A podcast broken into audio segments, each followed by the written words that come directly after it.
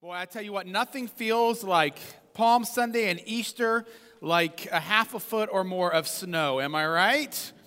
What, uh, what a weird day yesterday was. Uh, but thank you for uh, your willingness to, uh, to kind of take on the elements and, uh, and come and gather with us this morning on this Palm Sunday. As yesterday as well, right in the middle of all that storm, we had a parenting conference that was here. And uh, and so those of us who knew we really needed help, we, we came and, um, and, and it was great. So thank you to all of those who helped out uh, with that conference yesterday. And while we were here for about three hours, I mean, it stoned another two or three inches during that time. It was, uh, it was pretty crazy, but it was great to, uh, it was great to be here. And so thank you again for those who came and those who, who helped out with that. Um, you know, last week we talked a little bit about um, about dying and then rising and the importance of that. And uh, one of the things that we talked about was how thankful I am for our saints, our brothers and sisters in Christ who are older. And sometimes older saints are, are not wanting to die in such a way that brings new life. And we have a great contingent of older saints here um, who, do, uh, who are willing to die in ways that bring new life. And uh, I was reminded of that because on Thursday we had a funeral for uh, one of our older saints, um, 87 years old, Bob Steinmetz. Darren mentioned him in prayer and he was a charter member here. And um, I'm reminded that we now have, I think it is 17 charter members left. Uh, and so, um, but I just want to, to, to thank again um, those who came to that funeral and just to be reminded um, of, of how wonderful all older saints are, but then also of the ways in which they have given new life. Uh, so, that's as an inter, or that's a, as a prelude to, to this, which is that um, if you want to get a text this week, um, then um, type in ZPC Devo or yeah, I guess not better than Diva, Devo to 39970. Uh, and you're going to get a text all, all week. Um, this is kind of like the Advent one that we did. Um, but the person today who is doing that devotion is Sean Odell, who is 19 years old, and he has been here his whole life. Um, and, and I bring that up because of the fact of how important our, now I don't know at what age you stop being a covenant child. To me, it gets older and older every year that I get older, but let's say at least through college, it seems to me. But those who have come before have paved the way so that people like Sean Odell, 19 years later, can be writing a devotional that then comes and speaks into each of our our lives. Um, and, and, I think that that is a beautiful thing. Uh, and, and, so this is the way that the church works through the dying and then through the new young people coming up and then being able to pass on that word. And so uh, I encourage you this week during Holy Week um, to go there. It won't always be Sean Odell, there will be people of various and sundry ages um, who will be giving devotions during this week. But I encourage you to do that. Um, that way, especially if Friday or Saturday or Sunday you find yourself elsewhere other than central Indiana,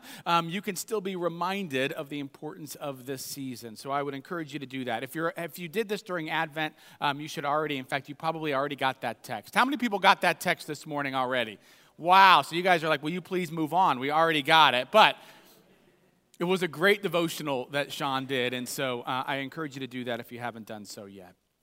Well, we are done with Jacob, and we have moved on into Palm Sunday. And this is a text that my guess is is pretty familiar with most of us, or for most of us. Uh, and so today we're going to look at the version that Mark tells, um, the Gospel of Mark, chapter 11, verses 1 through 11. So I invite you to hear these words. Uh, when they, being Jesus and the disciples, when they were approaching Jerusalem at Bethphage and Bethany, near the Mount of Olives, he sent two of his disciples and said to them, Go into the village ahead of you, and immediately as you enter it, you will find tied there a colt that has never been ridden. Untie it and bring it. And if anyone says to you, Why are you doing this? just say this The Lord needs it and will send it back here immediately. They went away and found a colt tied near a door outside in the street. As they were untying it, some of the bystanders said to them, What are you doing untying the colt? And they told them what Jesus had said, and they allowed them to take it. Then they brought the colt to Jesus and threw their cloaks on it, and he sat on it. And many people spread their cloaks on the road, and others spread leafy branches that they had cut in the fields. Then those who went ahead and those who followed were shouting, Hosanna! Blessed is the one who comes in the name of the Lord. Blessed is the coming kingdom of our ancestor David. Hosanna in the highest heaven. Then he entered Jerusalem and went into the temple.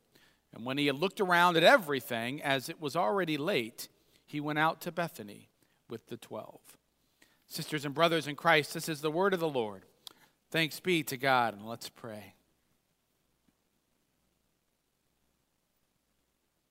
God, as we enter into this holy week, I pray that you would still our hearts and our minds, that you would help us God, to remember the importance of this time.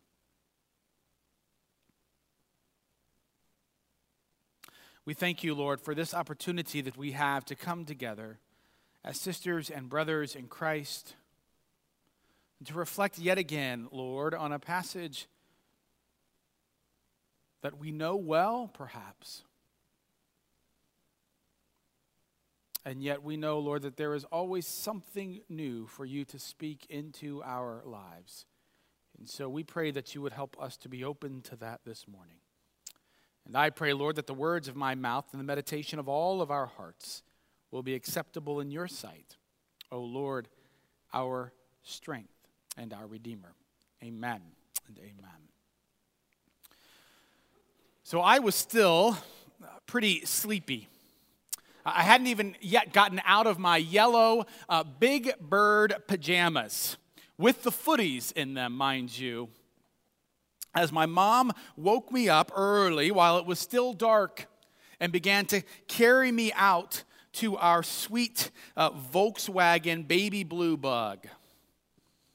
Now, I was only four or five years old at the time, so I didn't realize just how cool that car was or how much I would have wished when I was in high school that we still owned that car. But there I was with my uh, Winnie the Pooh uh, in tow, and I was sitting in the very back seat, of course, right in the, in the middle.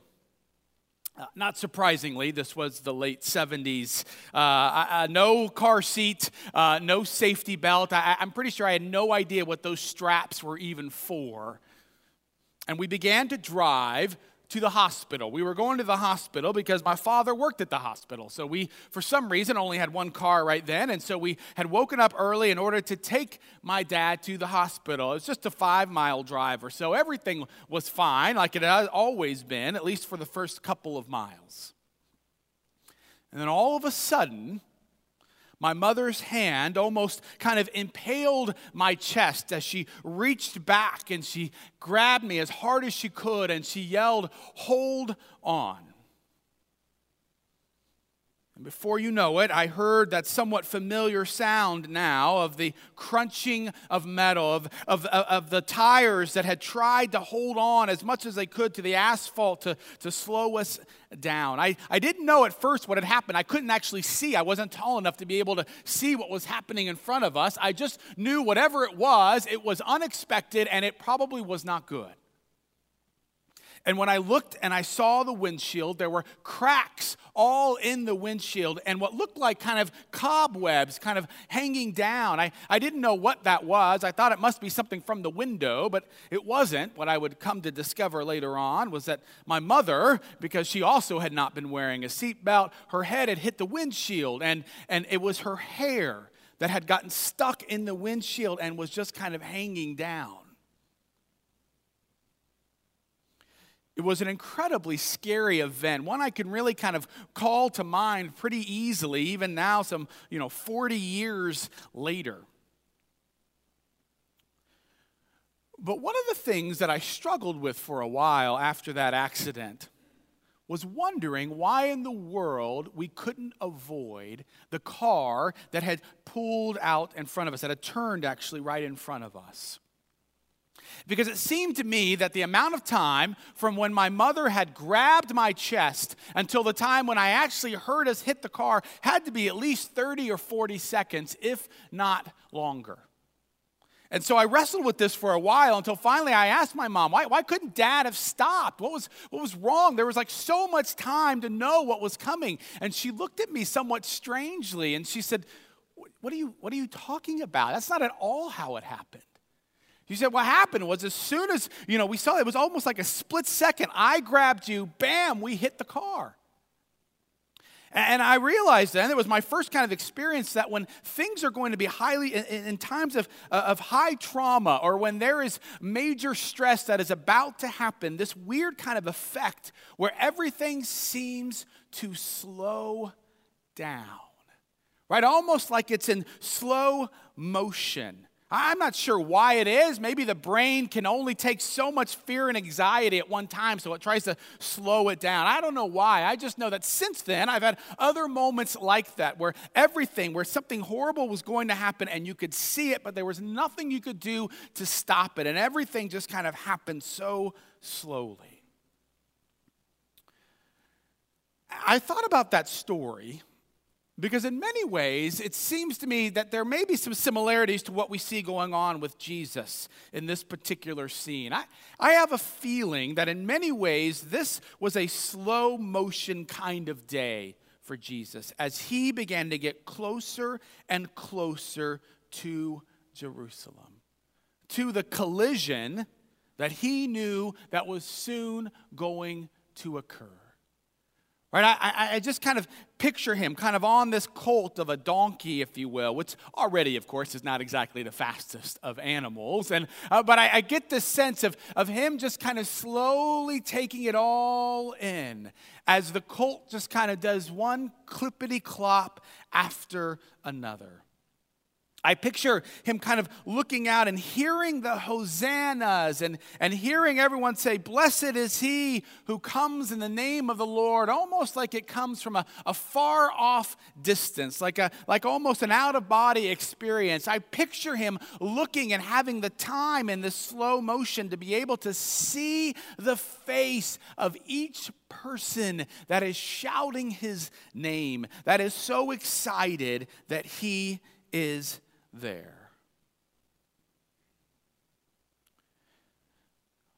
But when I then go and I picture what it was like for those who had gathered, I get almost the exact opposite feel. Almost as if everything that is happening for them, for the crowds that is gathered, is very fast paced. One commentator says that, that Passover was always a time when, when, when, when revolution was fomenting, if you will, when, when people thought, oh, this is going to be it, right? It's almost like uh, I, the image that came to my mind, no offense, Cubs fans, is like what it was like for Cubs fans for so long when they said, maybe this is going to be the year when we will be victorious, right? You have the Israelites, like sitting there saying, maybe this will be the year when finally the Messiah will come. This will be the year when we can finally be freed from the oppression of the Romans. Maybe this will be the year. And so, in those moments, you do as much as you can to get things going as quickly as possible. So, there they are, patting them, making as quickly or as easy of a path for, for Jesus to get there. Good, Jesus is here, let's go. Revolution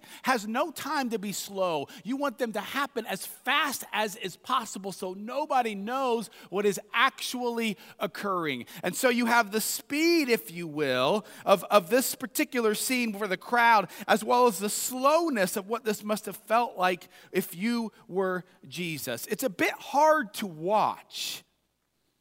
Because we all know, at least probably 90% of us here, we all know what is going to happen right? We all know what is soon going to occur. It's kind of like when you have a video of an accident and you know the accident is going to happen. You don't want to watch in one sense, so you cover your eyes. But then, if you're anything like me, you open up your fingers just enough so that you can see what's going to happen a collision. And this is a collision of many sorts.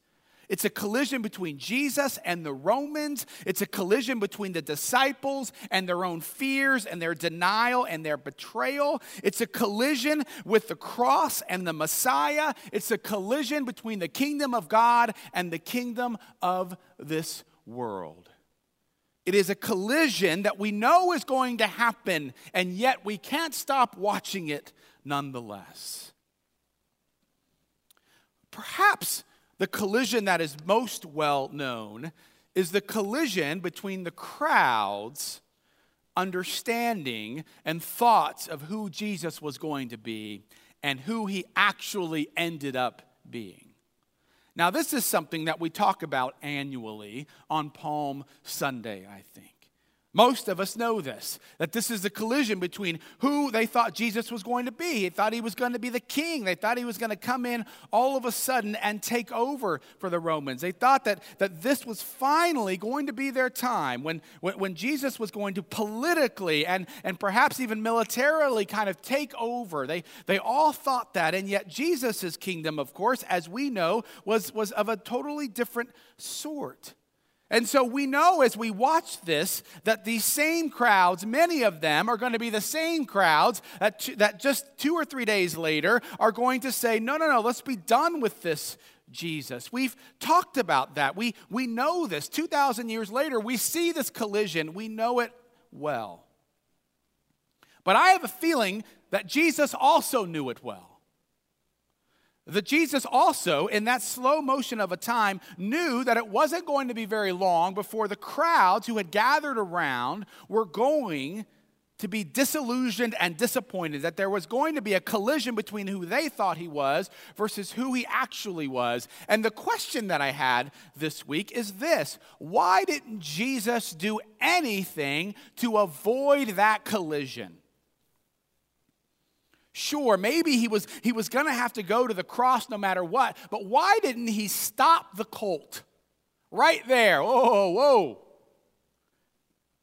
And tell them that he was not going to be the kind of Jesus, the kind of Messiah that they had imagined. What kept him? Why didn't he just kind of stop it all right there? He had tried to do it to the disciples. He told them again and again that it was going to be different than what they thought. Why didn't he stop those crowds and say, Stop, stop screaming these words if you don't know what they actually mean? Let me tell you what is going to happen. How come he didn't at least put them in a car seat or some kind of safety belt? Or something so that they would be prepared for how angry they were soon going to be when all of a sudden this collision occurred. And as I thought about that more, I was reminded again of the accident that occurred so long ago now in that beautiful bug. If you don't get it, I, I really miss that car. Sure, my parents could have done more to have kept me safe on that day, right? I mean, sometimes I wonder, did they really love me? Is that, you know, why did they put me, why did they not put me in some kind of, you know, car seat or something, right? Now they're in car seats until they're 21, I think. So we, we clearly love our children more. I'm just kidding. There is one way, though, that they could have kept us from colliding. Uh, there is one way that they could have kept me from ever having to face that collision. Do you know what that was? Just had me stay at home. I don't know if you know this or not. I don't work for the insurance company, but I have a weird feeling that the number of, of, of, of, auto collisions that occur in the home versus those outside of the home is dramatically different, wouldn't you think?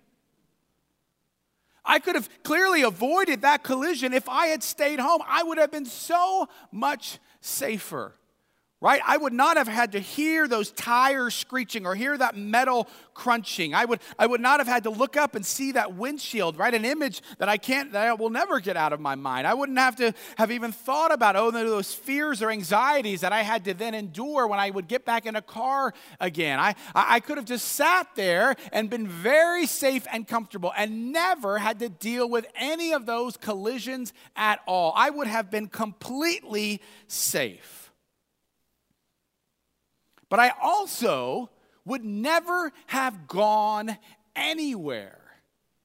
Right? I would not have learned anything that I learned when I finally began to actually get on the road and go places. I, I wouldn't have been able to experience things in our country or our world. I, I would never have been able to learn from accidents like that one that happened then, and then the other accidents of all sorts, the other collisions that I would endure, that most of us, that all of us endure in one form or fashion. I would have been safe, I would have been comfortable, but I might as well have been dead because I would have had no movement and no growth at all. And when I began to look at it through that lens, all of a sudden something became abundantly clear to me which is that on Palm Sunday, here is what we so often do. We look at Jesus, we look at the donkey, we think about those two disciples and how crazy that was, and then we think about those foolish crowds and how they couldn't get it right. We focus on all of those things and we end up feeling pretty good about ourselves because we understand Jesus, of course, much better than they did. And we think about all of those people. But do you know who we never, it seems to me, hardly ever at least think about? The people who stayed home. We rarely ever think about the people who stayed behind the safe walls in Jerusalem and did not venture out to see who this Jesus was. The people who decided that they would much prefer to be comfortable. Maybe they didn't even think about Jesus at all. But they were safe from the Romans. Nobody was going to get upset that they were a part of this, quote, revolution. And they were busy perhaps in their own task, and they didn't have to think about him at all. And they are completely missing all of the scene, which made me wonder whether or not a part of the reason why Jesus didn't get overly upset with those who had gathered around, part of the reason maybe why Jesus didn't say, Whoa, Colt, let's talk a little bit more with these people around here and try to clarify who they think I am am is this is because Jesus perhaps realized that the worst thing in the world is not to get into a collision with him. The worst thing in the world is to never get in a collision with Jesus at all and that at least, if nothing else, all of those who had gathered on that particular day had finally been able to, they at least were thinking something about Jesus. They at least knew that he was important. They at least knew that he was going to bring them some kind of freedom, that he was going to rescue them, save them, as Hosanna means, in some way. And even if they didn't quite get it right, at least they were thinking about him. The reality, it seems to me, is that perhaps the crowds, in some way at least, should be applauded. Because they were thinking about Jesus, and, and perhaps it seems to me as we think about this as followers of Jesus, that there are times, maybe, when the reason why we might not be a part of that particular crowd, the reason why we may just stay at home is either because we aren't thinking about Him, or perhaps for some of us, it's more of because of the fact that we have grown so comfortable with this particular Jesus, have this sense that we have Him figured out, that, that He never collides with us anymore at all that by and large, we live a very safe life when it comes to Jesus, free of collisions, that who he is versus who we think he is never collide because we think that we have him figured out. N.T. Wright has this quote as he thinks about this passage. He says, Have we so domesticated and trivialized our Christian commitment, our devotion to Jesus himself, that we look on him simply as someone to help us through various things we want to do anyway? Someone to provide us with comforting religious experiences. In other words, this week, as I was thinking about this particular scene, I was wondering have we in some way domesticated Jesus so much that it's not that we don't think about him, perhaps, but it's that we think we have him so figured out that there is no way that he could ever surprise us. And so here's what happens we tend to then be much more comfortable just sitting at home, uh, literally or figuratively, and just saying, We've got this all figured out. And I know that this happens because I have seen it in my own life. Right this week, I had the opportunity, I can't even remember now why it was, but to, to, to, talk about something we've talked about before, which is, that, which is that right before I went to seminary, I sat down and I tried to figure out how few Bible classes I could take and still graduate. And the reason I did that was not because I thought the Bible was unimportant, but it's because for some reason I was at a place where I just kind of thought by and large, I have the Bible figured out and I have Jesus figured out. I mean, I, I grew up memorizing it from such a young age, which is great in lots of different ways. And, and, and yet, for some reason, I just kind of thought I had him figured out, right? There were no great surprises anymore when it came to Jesus, you know? Just try to be good and, and love people, and that's, that's pretty much it. And so, by and large, I had domesticated him right? And only when I went to seminary and all of a sudden I began to see a Jesus that was perhaps different than what I had imagined him being. Only when I began to again kind of read the scripture afresh did all of a sudden Jesus start to become more alive. Only then that Jesus started colliding with me again and again and again. The reality is that for most of us, maybe we you know, we think about Jesus, but the question on a day like today is are we so comfortable with our own image of Jesus that we are not aware or prepared to have the actual Jesus collide with us and change how we understand who he is? When is the last time that Jesus collided with you? Because the truth be told, if Jesus has not collided with you recently, I have a strange feeling it's not because you understand Jesus completely or because you are so holy. It is that you have simply become way too comfortable with him. A month or so ago, um, ZPC men went go karting. Uh, and I was very disappointed because I was unable to go. I was out of town at a fellowship conference in Atlanta, and so I couldn't go. I was really disappointed because when we went last year, it was awesome. I mean, it was amazing. We went down to Speedway. And I remember, well, I was really excited about it. Uh, and then I showed up and I realized, right, I should have been aware of this, that there are like people who are really into go karting, right? And how did I know this? Because they came bearing equipment, right? I mean, they came, they had their own helmets. Uh, I think someone had his own gloves. I mean, it's kind of like it reminded me of when I went, when I went when I go bowling, you know, and you kind of show up at bowling and you're like, oh, this is just going to be kind of fun, and and someone comes in, they've got their bag,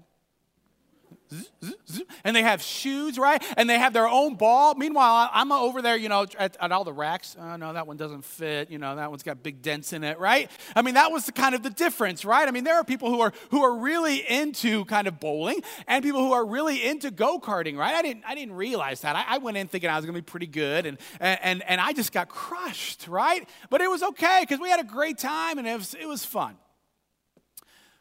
towards the end of the time, there were about four of us, four, four or five of us, who decided that we were going to do the, the little short track, right? Which is it's just like a little oval, right? It's it's really it's really fun, uh, but it's really fast, right? And so, I mean, I, I honestly I could hardly see. I felt like we were going so fast, but not surprisingly, everyone else was going faster than me, right? But that was okay because we were having a great time, and so we were winging around, zzz, you know, doing this. Well, there was a guy. He happened to be a guy who had a helmet uh, and not only that, he also had a GoPro camera on his helmet to videotape all of this.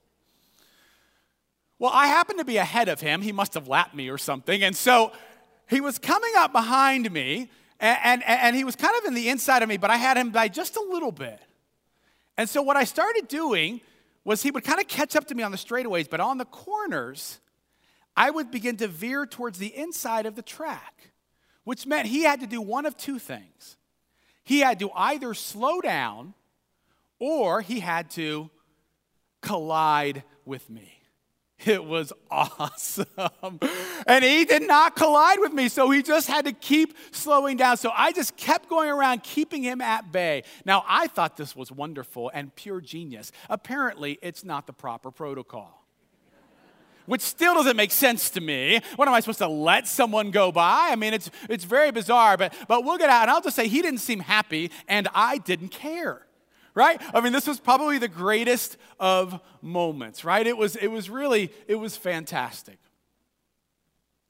I bring that up this morning, not just to mock him. I bring that up this morning to say, in many ways, it feels like that's one of the roles. It's this great image, it seems to me, of being a pastor. That a pastor has two roles in some sense. One is to slow people down right? Again, in an area like ours, we talk about this, but we talked about a couple weeks ago. Formation happens. One of the ways is by repetition. So we have to keep saying this. We live in such a fast paced place, right? That we have to slow down. And a part of my role is to get us to slow down, to put speed bumps in our lives. So, to either slow down or also to cultivate an environment, I hope, where we are colliding, not with a go kart or a car, but I'm more than happy to do that if need be. More like to collide with Jesus, to create an environment in which we are colliding with Jesus. Here's the thing if every Sunday you come in here and you leave with the exact same image of God the Father, Son, and Holy Spirit as you had when you came in here, then it seems to me that I am not doing my job. Right? And in the same way, of course, that doesn't mean that I always have Jesus figured out either. There have been lots of people over the years, and including my time here, who have been able to say, well, what about this part of it? And who have helped me to kind of shape my own understanding of who Jesus is. Right? We have to collide with Jesus. Again, if you aren't colliding with Jesus, it is not because you haven't figured out or because you are holy. It is because you are probably not paying attention. That bird is so annoying.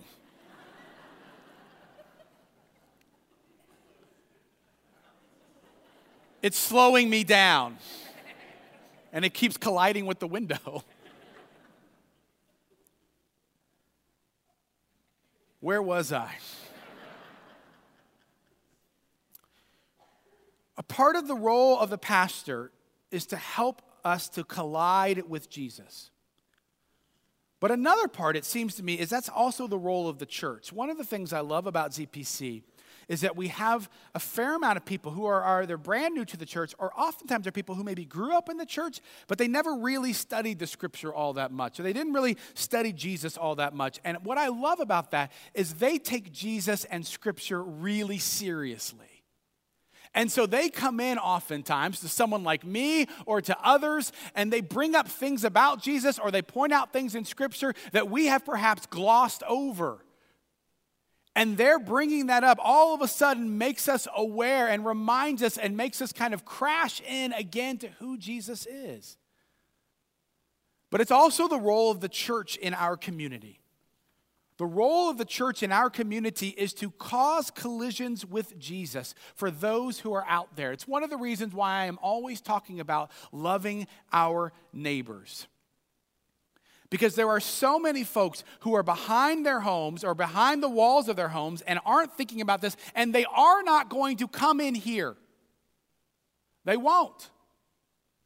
And a part of our role is to go out and to meet them where they actually are. Sometimes we have to bring the car into their homes or into our homes when we have invited them in. And that doesn't mean that we then begin to drive the car. No, no, no. It is up to Jesus, but we provide the road, if you will. We provide the track, if you will, in which Jesus can collide with them and let them know who he actually is. And that is a part of the role of the church.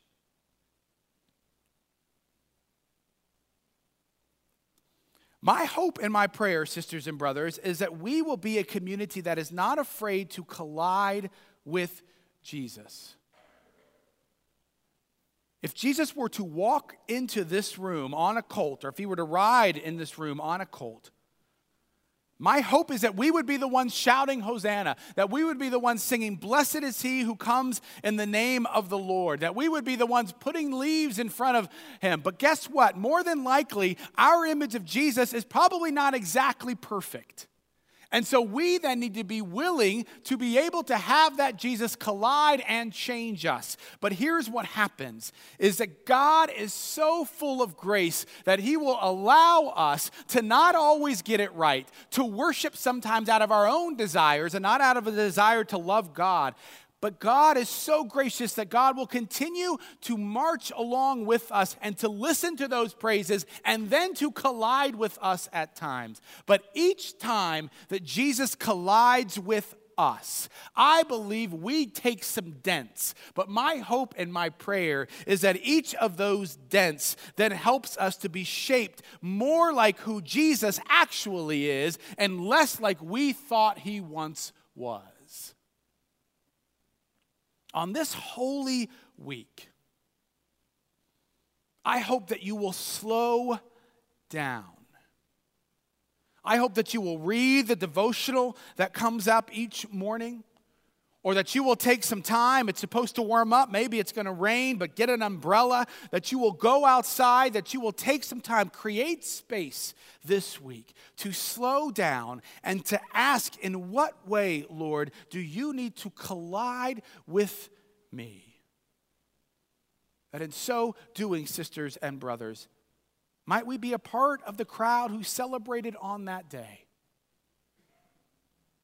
and in so doing, might we be able to bring more collisions into our neighborhoods, into our community, and into our world on this Palm Sunday and in the days to come. Amen.